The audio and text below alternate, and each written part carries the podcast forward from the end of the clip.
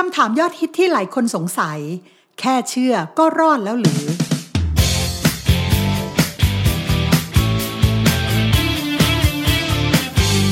คริสวลนิดเป็นรายการที่จะตอบคำถามยอดฮิตที่ผู้คนมากมายตั้งข้อสงสัย เกี่ยวกับเรื่องราวของพระเจ้า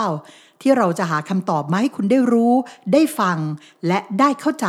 คริสวลนิดสื่อของชาวคริสที่จะนำคำตอบมาให้คุณคลายความสงสัยกันค่ะ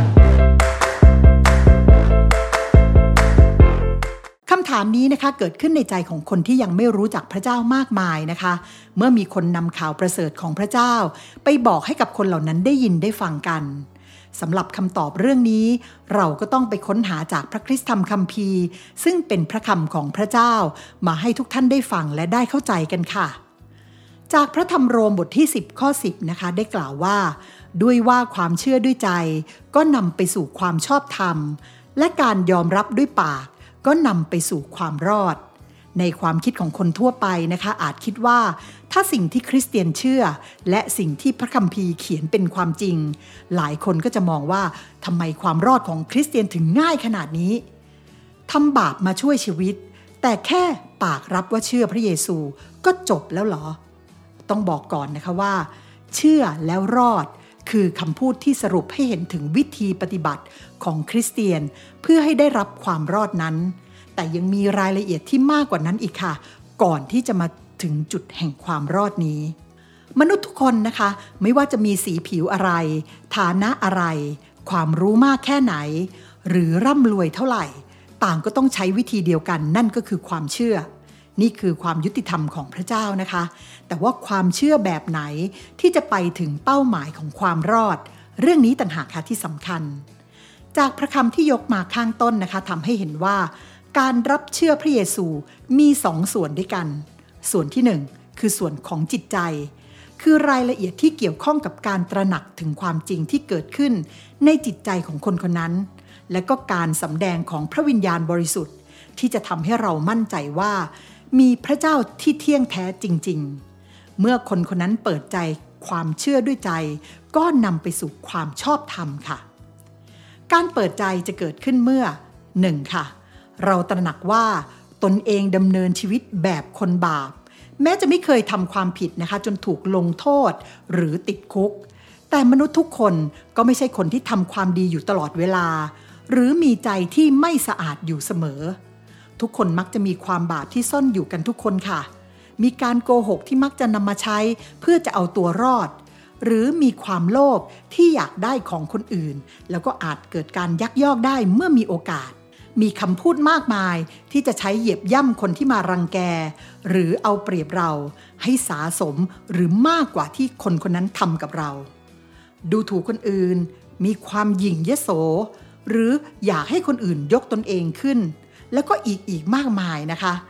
สิ่งเหล่านี้เนี่ยค่ะเป็นสิ่งที่ข้าพเจ้าเชื่อว่า ไม่มีใครต้องการจะเป็นคนแบบนั้น ทุกคนอยากจะเป็นคนที่สามารถทำดีด้วยใจจริง ๆ ได้ตลอดเวลาต่างหากล่ะคะ การเปิดใจเนี่ยจะเกิดขึ้นเมื่อ 2 ค่ะ เราต้องการมีชีวิตที่มีการเปลี่ยนแปลงอย่างแท้จริง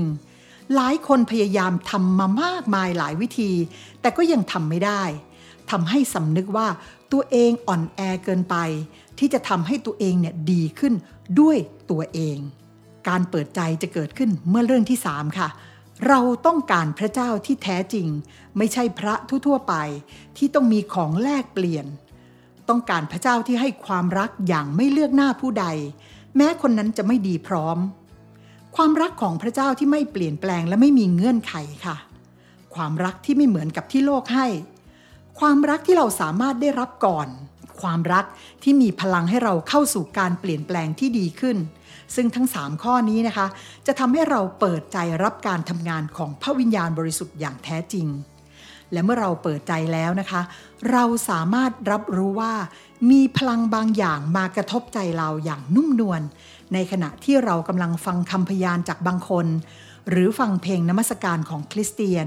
หรือฟังคำเทศนาหนุนใจ ซึ่งนี่คือการทรงเรียก หรือบางทีก็มีความคิดถึงสิ่งที่เราเคยได้รับมาก่อน เช่น ในวันคริสต์มาสตอนเด็กๆ หรือเพื่อนเก่าที่เป็นคริสเตียน สิ่งเหล่านี้นะคะจะบอกกับเราว่า เราเริ่มสัมผัสกับพระเจ้าได้แล้วล่ะค่ะ ในมิติของฝ่ายวิญญาณ ตอนนี้ก็ขึ้นอยู่กับว่า เราจะรู้หรือไม่ และจะตอบสนองต่อความรู้สึกนั้นอย่างไร บางคนนะคะอาจมีความคิดมาหลายอย่าง คิดว่ามันอาจจะเกิดจากความรู้สึกหรือจากบรรยากาศรอบๆตัวเท่านั้น หรืออาจจะคิดว่ามันก็คือแค่อารมณ์เดียวก็ผ่านไป หรืออาจจะคิดว่าเป็นแค่ความคิดในอดีตที่ไม่มีความหมาย หรือบางคนอาจจะมีความกลัวเกิดขึ้น เพราะไม่อยากเปลี่ยนแปลง หรือเพราะกลัวว่าจะแย่กว่าเก่า หรือเหตุผลอื่นๆ ที่เคยเจ็บปวดในอดีตแต่ไม่ว่าจะเกิดอะไรขึ้นก็ตามนะคะ พระเจ้าก็ยังรอคอยให้เราตัดสินใจ จากจิตใจภายในของเราเองว่า สิ่งที่เราได้รับคือพระเจ้าแท้จริงหรือไม่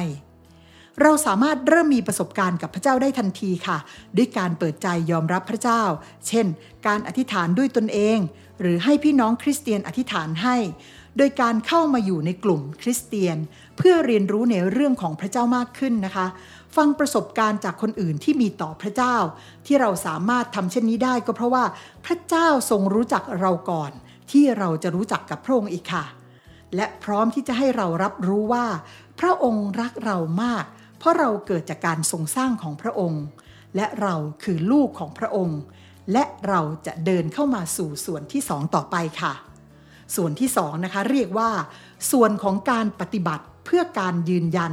หรือแสดงออกถึงความเชื่อ นี่คือส่วนของการตัดสินใจรับเชื่อด้วยปากตรงนี้ไม่ใช่แค่เปิดปากรับเชื่อเท่านั้นนะคะ แต่ต้องมาพร้อมกับใจของเรา จากที่กล่าวมาในข้อหนึ่งเท่านั้น ว่าเรากำลังปิดจ็อบของการแสวงหาพระเจ้าที่แท้จริงได้แล้ว เพราะวันนี้นะคะ เราพบกับพระเจ้าที่เราอยากจะรู้จักแล้ว และทำให้เราอยากรู้จักกับพระเจ้ามากขึ้น อยากเป็นลูกของพระเจ้า อยากอยู่ใต้การปกครองของพระองค์ แค่เพียงผู้เดียว ด้วยความเชื่อมั่นว่าพระเจ้าองค์นี้แหละ ทรงเป็นพระเจ้าที่สูงสุด พระองค์ทรงแสนดี และเต็มไปด้วยความรักที่มั่นคง ด้วยความเชื่อมั่นว่าพระเจ้าองค์นี้แหละค่ะที่ทรงเป็นพระเจ้าที่สูงสุด พระองค์แสนดีและเต็มด้วยความรักที่มั่นคง ความยิ่งใหญ่ของพระองค์เหล่านี้นะคะ พระเจ้าจึงยกโทษบาปให้กับเราได้ โดยผ่านการไถ่ของพระเยซูคริสต์บนไม้กางเขน เมื่อเราสำนึกและกลับใจใหม่ คือเราตั้งใจที่จะไม่ทำบาปเช่นเดิมอีกต่อไปการรับเชื่อแบบนี้เท่านั้นนะคะ ที่จะทำให้เราได้รับความรอดจากบึงไฟนรก จากการพิพากษา มีสิทธิ์ไปอยู่สวรรค์กับพระเจ้าพระบิดาในวันสุดท้าย ไม่ใช่ความเชื่อ เพราะความต้องการพระพร ไม่ใช่ความเชื่อ เพราะต้องการการรักษาโรคหรือไม่ใช่ความเชื่อ เพราะถูกมนุษย์โน้มน้าวจิตใจ แม้พระเจ้าจะให้ทุกสิ่งแก่เราได้นะคะ แต่ความเชื่อแบบนั้นเนี่ยเป็นเหมือนแค่ระดับการเปิดใจของเรา ให้มีประสบการณ์กับพระเจ้าเท่านั้นค่ะ มันเป็นแค่จุดเริ่มต้นในการดำเนินชีวิตต่อไปด้วยความเชื่อ เพราะเมื่อเรามีความเชื่อว่าพระเจ้าเป็นผู้ช่วยให้เราหลุดพ้นจากความผิดบาปแล้ว ชีวิตของเราก็จะได้รับการตกแต่งใหม่ อยากเรียนรู้เรื่องราวของพระเจ้ามากขึ้น อยากมาโบสถ์เพื่อรับพระคำของพระเจ้า อยากนมัสการพระเจ้าในสิ่งที่พระองค์ทรงช่วยคุณ และคุณก็อยากจะเป็นคุณในเวอร์ชั่นที่ดีขึ้น เป็นกำลังใจให้นะคะสำหรับคนที่กำลังตัดสินใจติดตามพระเจ้า ขอเป็นพยานว่าคุณเดินมาถูกทางแล้วล่ะค่ะ ดังนั้นนะคะ ถ้าคุณอยากได้รับความรอดแบบคริสเตียน และยังมีคำถามที่ค้างคาอยู่ในใจอีกแล้วก็